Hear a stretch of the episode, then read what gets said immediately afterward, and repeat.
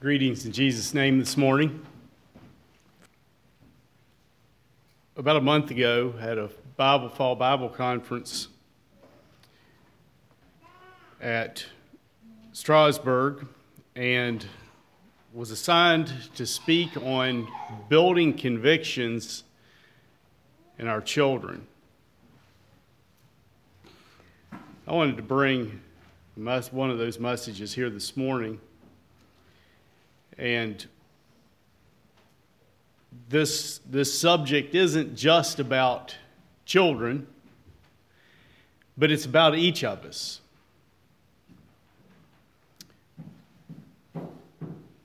And building good, solid convictions.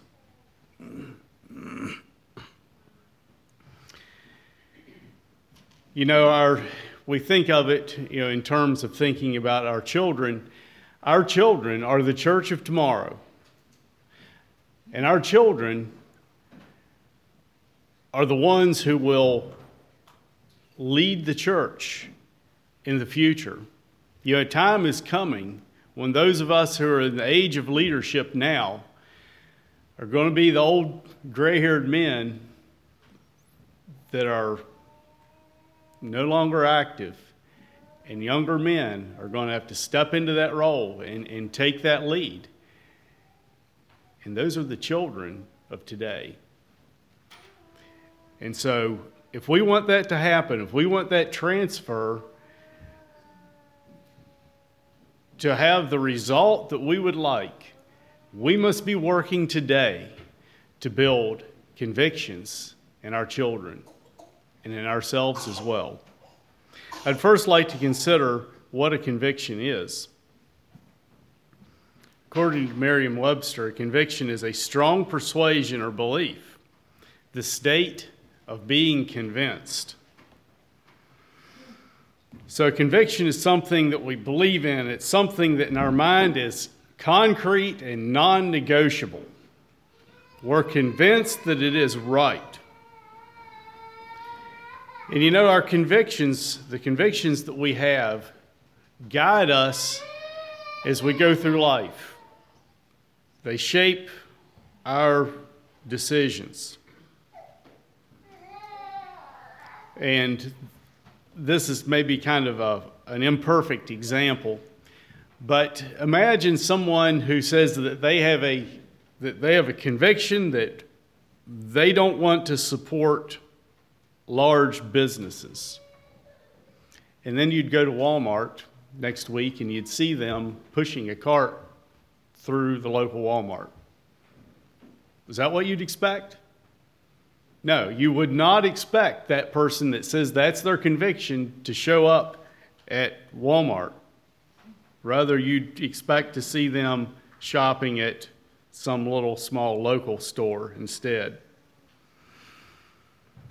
So I use that crude illustration to point out that convictions are guiding principles that give us direction. And ultimately, in a lot of ways, where our convictions lie will determine the outcome, the final destiny of our life. And that's why they're so important. If your convictions are correct, and they're in line with God's will, with God's word. Your convictions will lead you to the point where you will eventually hear the commendation, Well done, my good and faithful servant. Enter into the joy of, of thy Lord. But on the contrary, if you have convictions that are improper, if you have convictions that are based on your own selfish desire, or based upon the pressures that come in from the world, your convictions could lead you to the point where you hear the words, I never knew you. Depart from me, ye that work iniquity. See, a lack of proper convictions will cause us to drift rather than to stand firm. And drift in the wrong direction will lead to eventual apostasy. I'd like us to consider this morning a couple biblical examples of people that had good, strong convictions. And their lives were affected much by it. And we're not going to turn to these because these are all very familiar biblical examples. We've all known them from childhood up. First of all, thought of Joseph.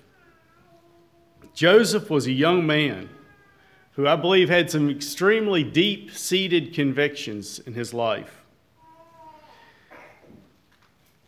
I didn't look back to see, but I believe that Joseph was about 17 years old when he was taken captive uh, or sold into slavery there in, in Egypt.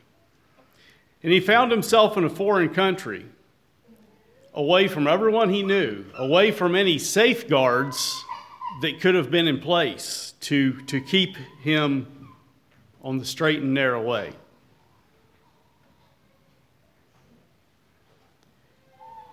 And yet we see that he still lived by his convictions. We see that Joseph was a young man that was trustworthy, he was dependable.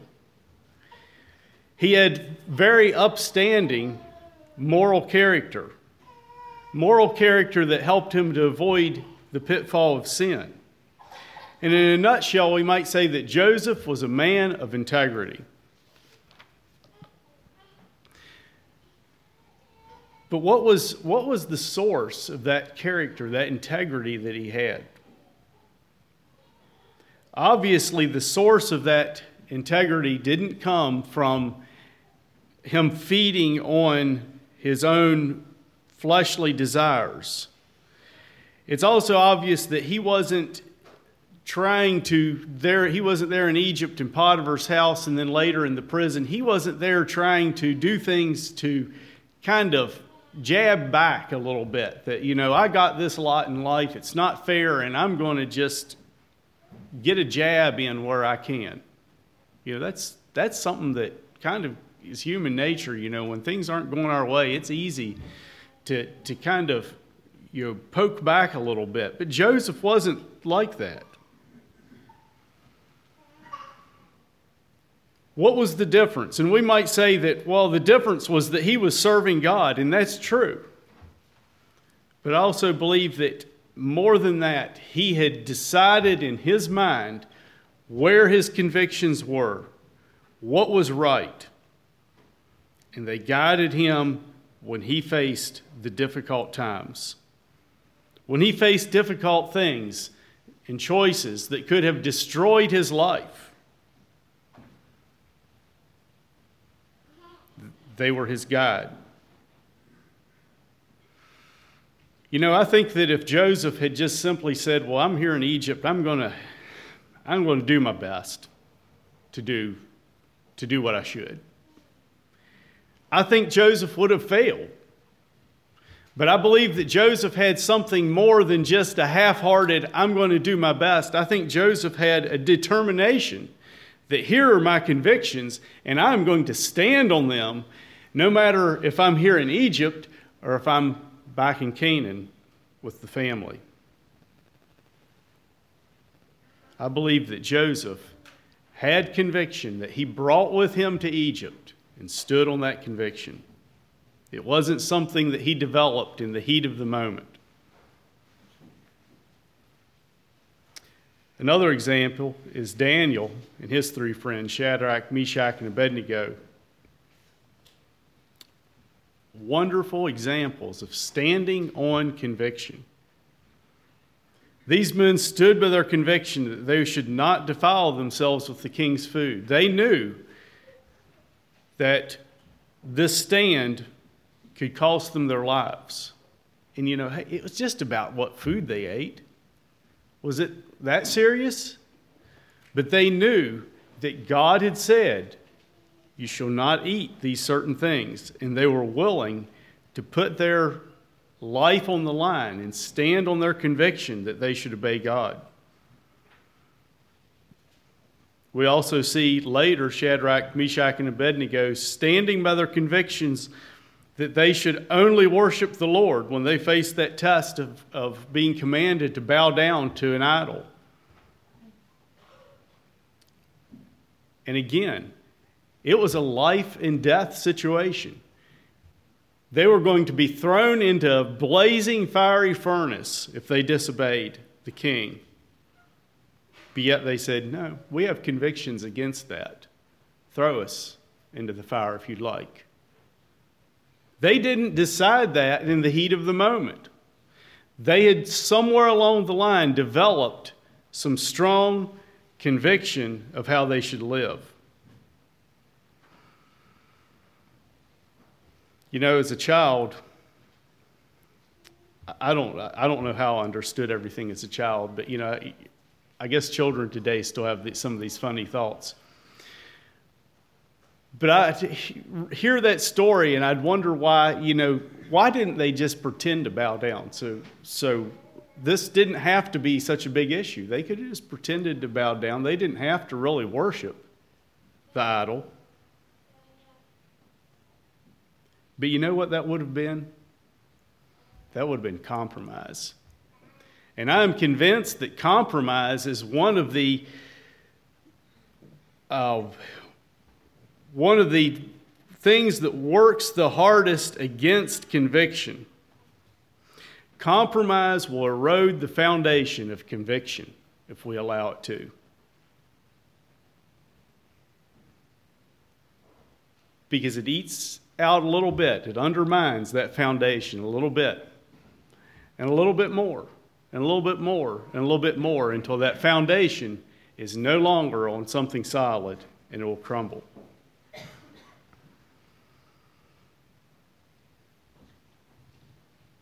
So, where do convictions come from?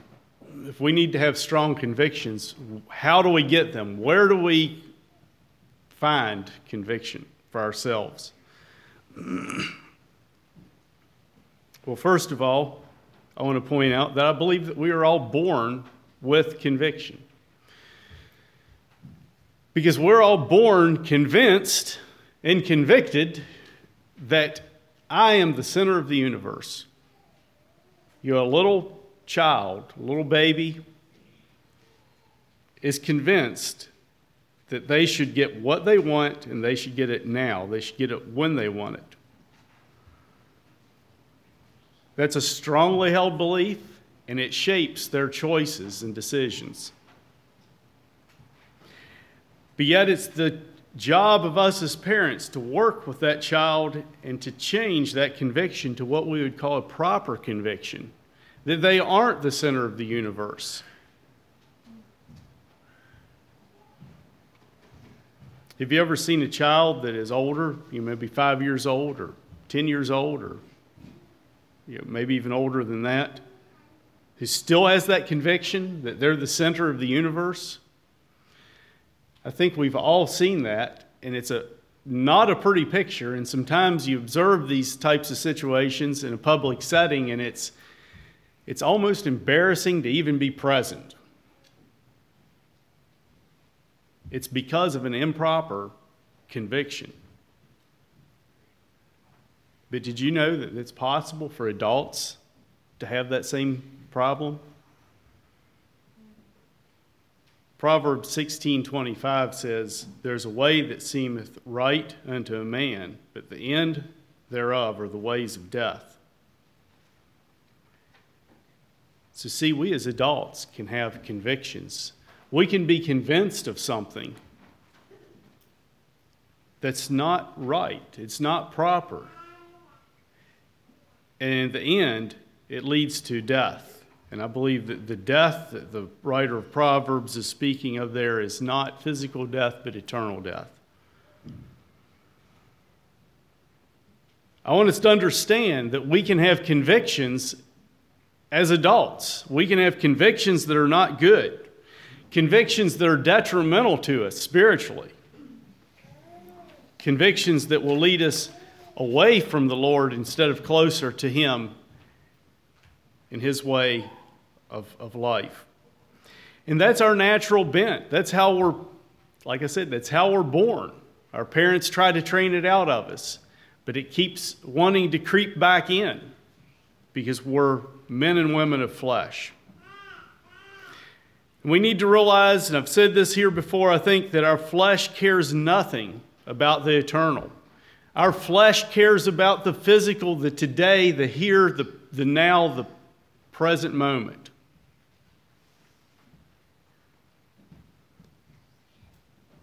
So we need to realize as Christians, when we're talking about building convictions and passing them on, we have to be focused on godly convictions, not, not the things that are convenient today, but the things that have eternity in view.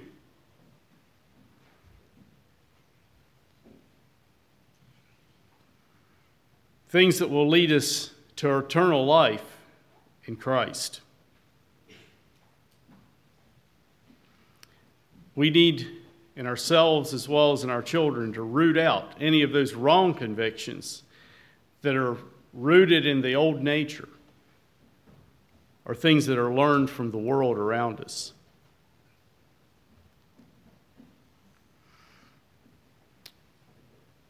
I don't have many scriptures this morning. You don't have to turn to these. I have them written in my notes. Romans 12, 2, another very familiar passage. And be not conformed to this world and I'd like to paraphrase that just a little bit. Do not have their convictions. Do not have the convictions of the world, but be ye transformed by the renewing of your mind, that you may be able to prove what is that good and acceptable and perfect will of God. So, see, there's some things we need to get rid of, some inclinations we need to get rid of and be transformed so that we may prove what is that good and acceptable and perfect will of God. So we can prove through experience that God's way is right. That's living out godly conviction. So how are we going to develop? You know, we get we can strive to get rid of those the bad convictions that we naturally have, the, the, the, desire to do what our flesh wants. But how do we, do we develop good things?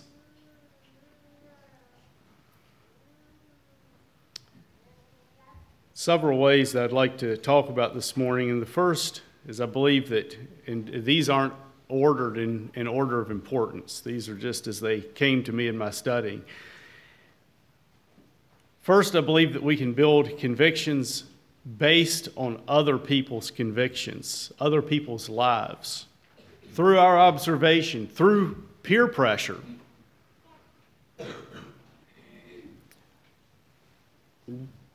I don't know if we realize enough how much other people have an impact on our lives.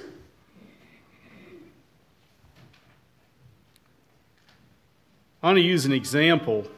This is talking about other people's influence and peer pressure. I'm going to look at it a little bit from the negative side, and then we're going to look at it from the positive side. But I want to use an example of driving up Interstate 81. You get out on 81, once you get out of the city of Harrisonburg, the speed limit is 70.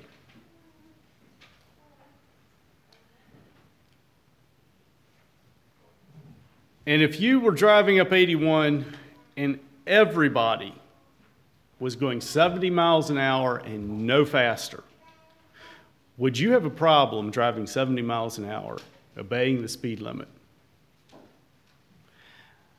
I'm guessing that you would just very easily just fit right in and drive 70 miles an hour. But in reality, when you go out on 81 and you hit the 70 mile an hour sign and you speed up to 70, it's going to seem like 90% of the traffic is going past you at 5 to 10 miles an hour faster than what you're going. What effect does that have on your mind?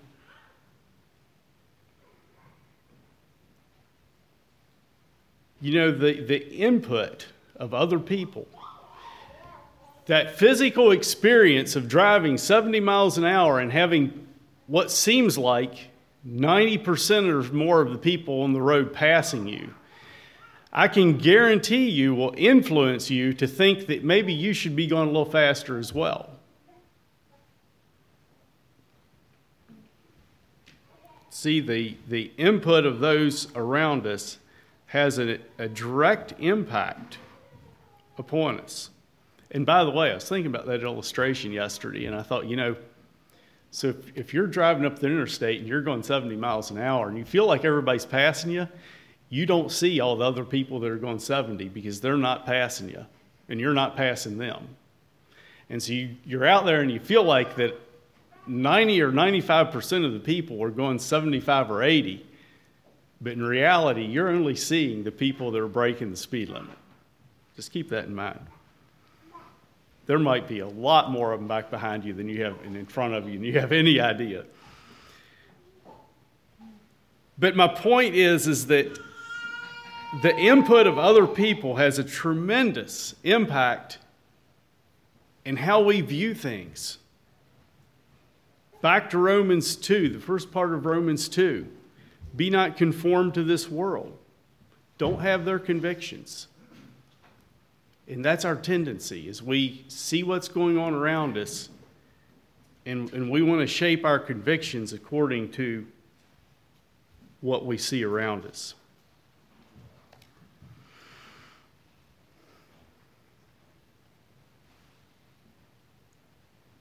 It's important that we realize that because it have a very negative effect or positive if it's a good influence on our lives and the lives of our children. And this is a little bit of a side note, but that is why there is so much concern being raised these days about social media. Social media has given anybody that has an opinion or a bad attitude or whatever it is to go forth and spew whatever they want to whoever will listen.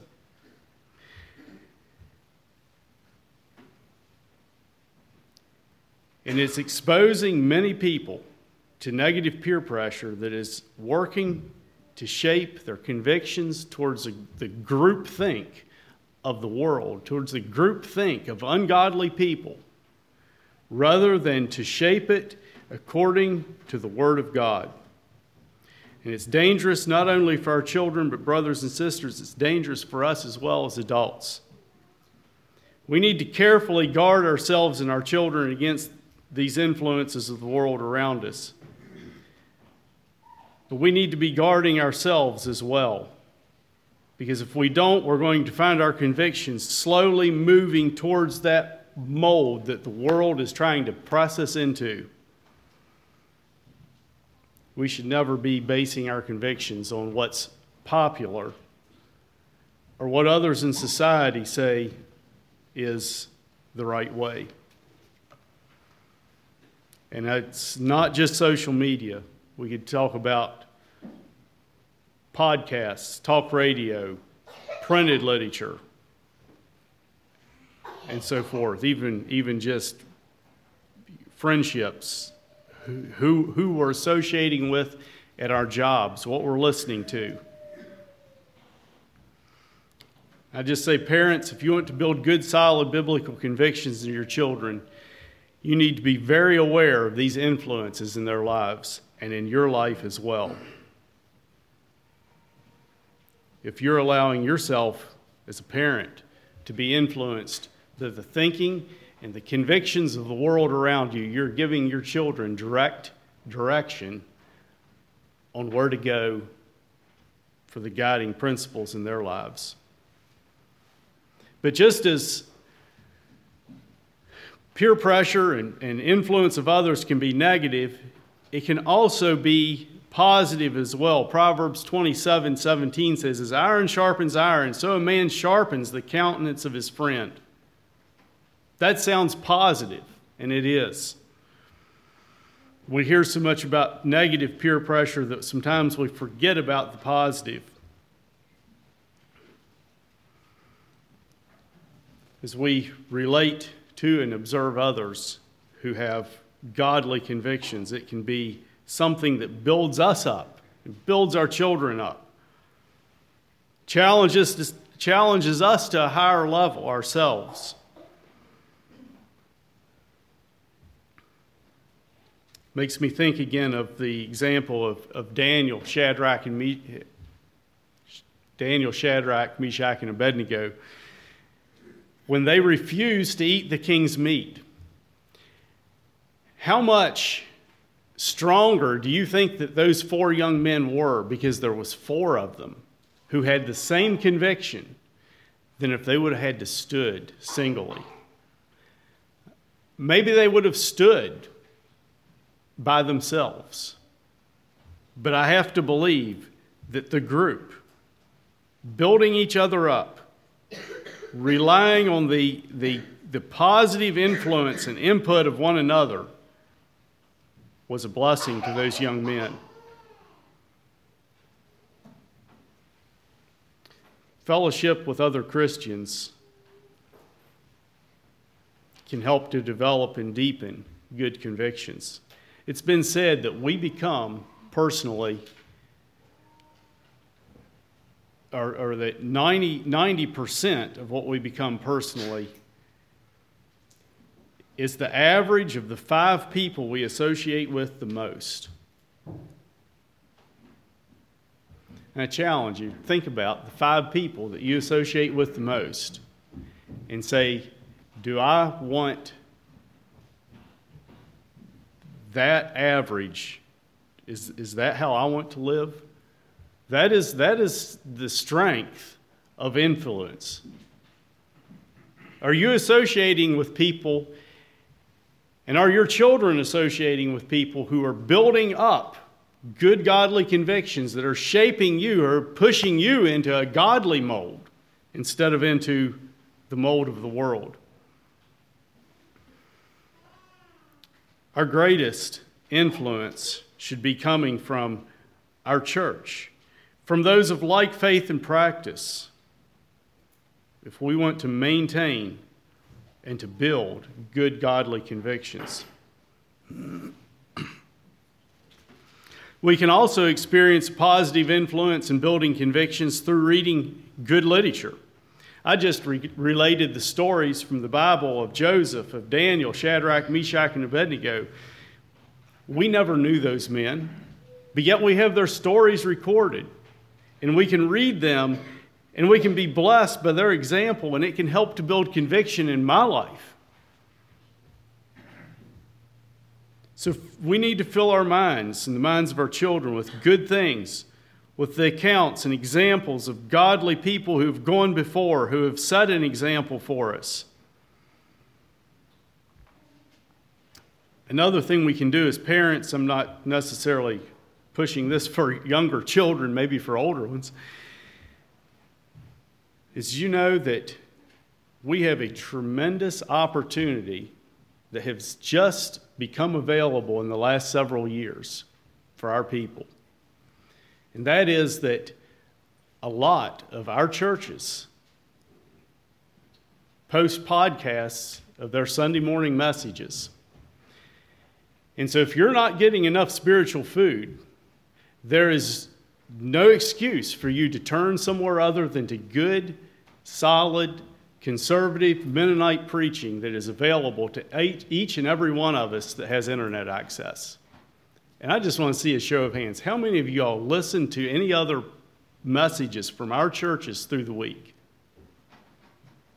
Praise the Lord. Good scattering of hands.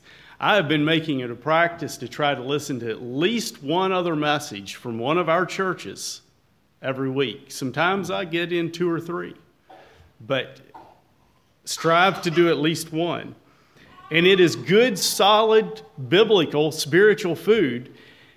And I have been tremendously blessed. You want to build good convictions? Continue to fill your minds with that kind of teaching instead of the teaching of the world.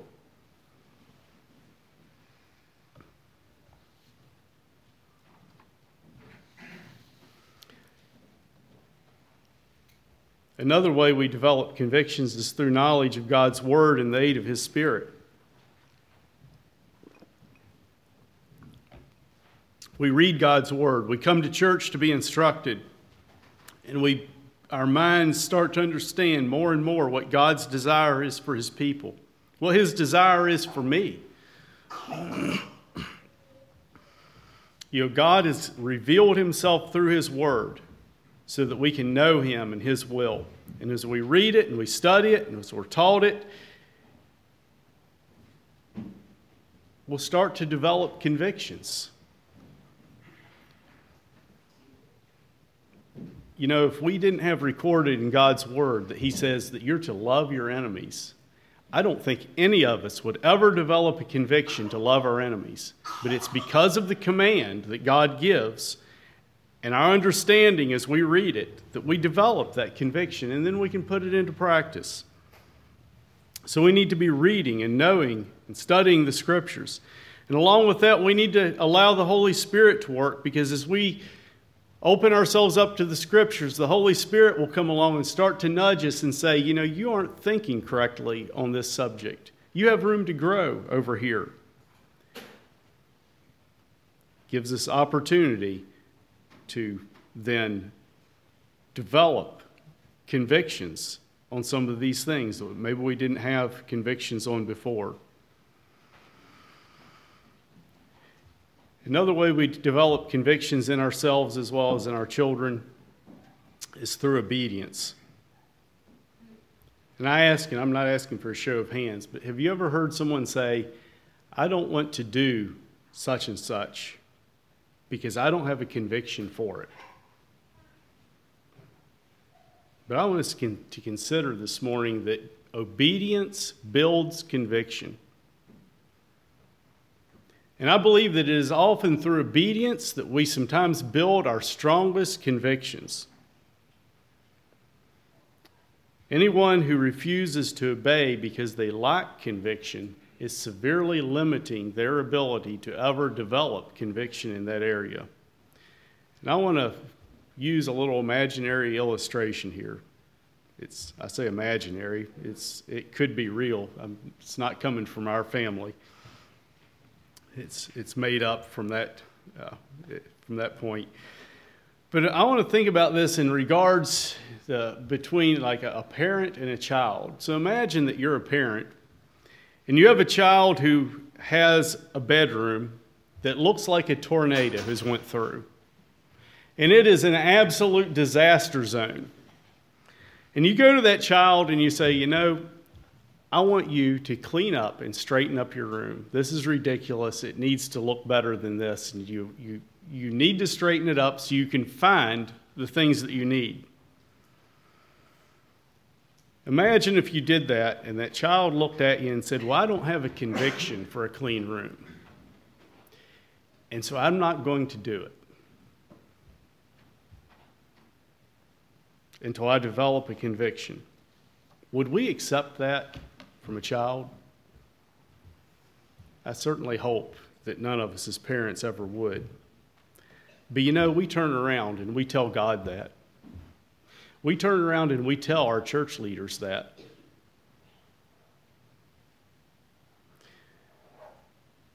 That child is never going to develop, or very unlikely that they will ever develop a conviction for a neat and orderly room apart from being required and expected to obey their parent when they're told to clean it up. But then, after they clean it, and probably after they do it again and again and again, you know, these things take a good while to get the message across sometimes. They start to understand that there is a blessing in having things neat and orderly and in their place.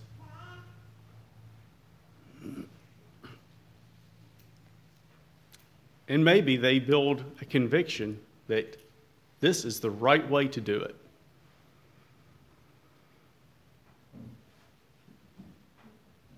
In the same way, if we want to build good, godly, biblical convictions, we need to obey.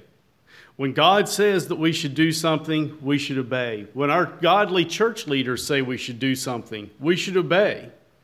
And in doing so, we will give ourselves the opportunity to build conviction. I ask, do you think that obedience was a foreign concept to Joseph or to Daniel or to Daniel's three friends?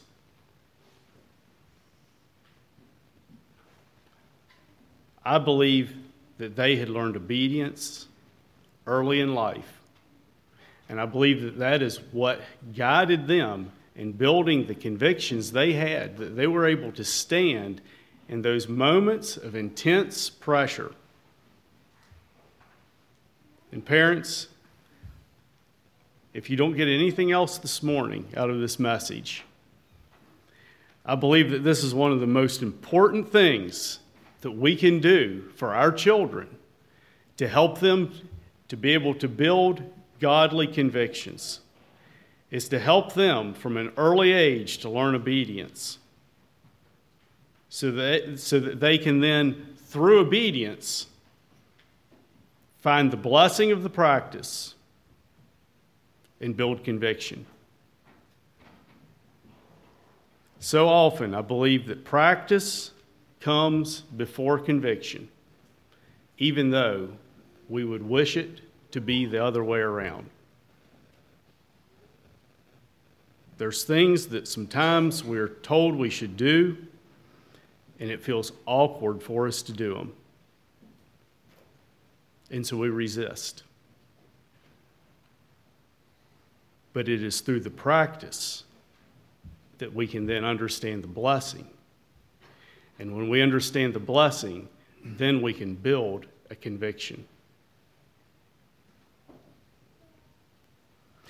So there may be other ways that we can develop convictions, but I believe that these, these things we've talked about this morning the good influence of others, filling our minds with Scripture and good scriptural teachings and examples, being students of the Word, being open to the Spirit's leading, and by practicing obedience to good biblical teachings and principles from God's Word and from His church. I believe that those things will work in our lives and they will work in the lives of our children as we apply these things and will help us to build convictions that are strong and that are in line with God's Word. And I think I probably came across clear in this, but I want us to clearly understand that if we want to build convictions and pass them on to our children, we as parents must first and foremost be focused on building good, godly convictions in our own lives, number one, first of all. We need to have something to pass on. We need to have something to demonstrate. Because you know, some of these things that we have convictions for, from a worldly standpoint, don't make a lot of sense. The truth comes, the blessing comes in living them out. And if we don't stand on our convictions and live them out so our children can see, they're going to miss out on that blessing and probably struggle to build convictions in those areas themselves. So I challenge each of you this morning to be men and women of conviction, to build convictions that are in line with God's Word, and to pass those convictions on to our children and if you don't have children, to the next generation as you have opportunity, as you have areas of influence. You'll be blessed, and the church will be blessed as well.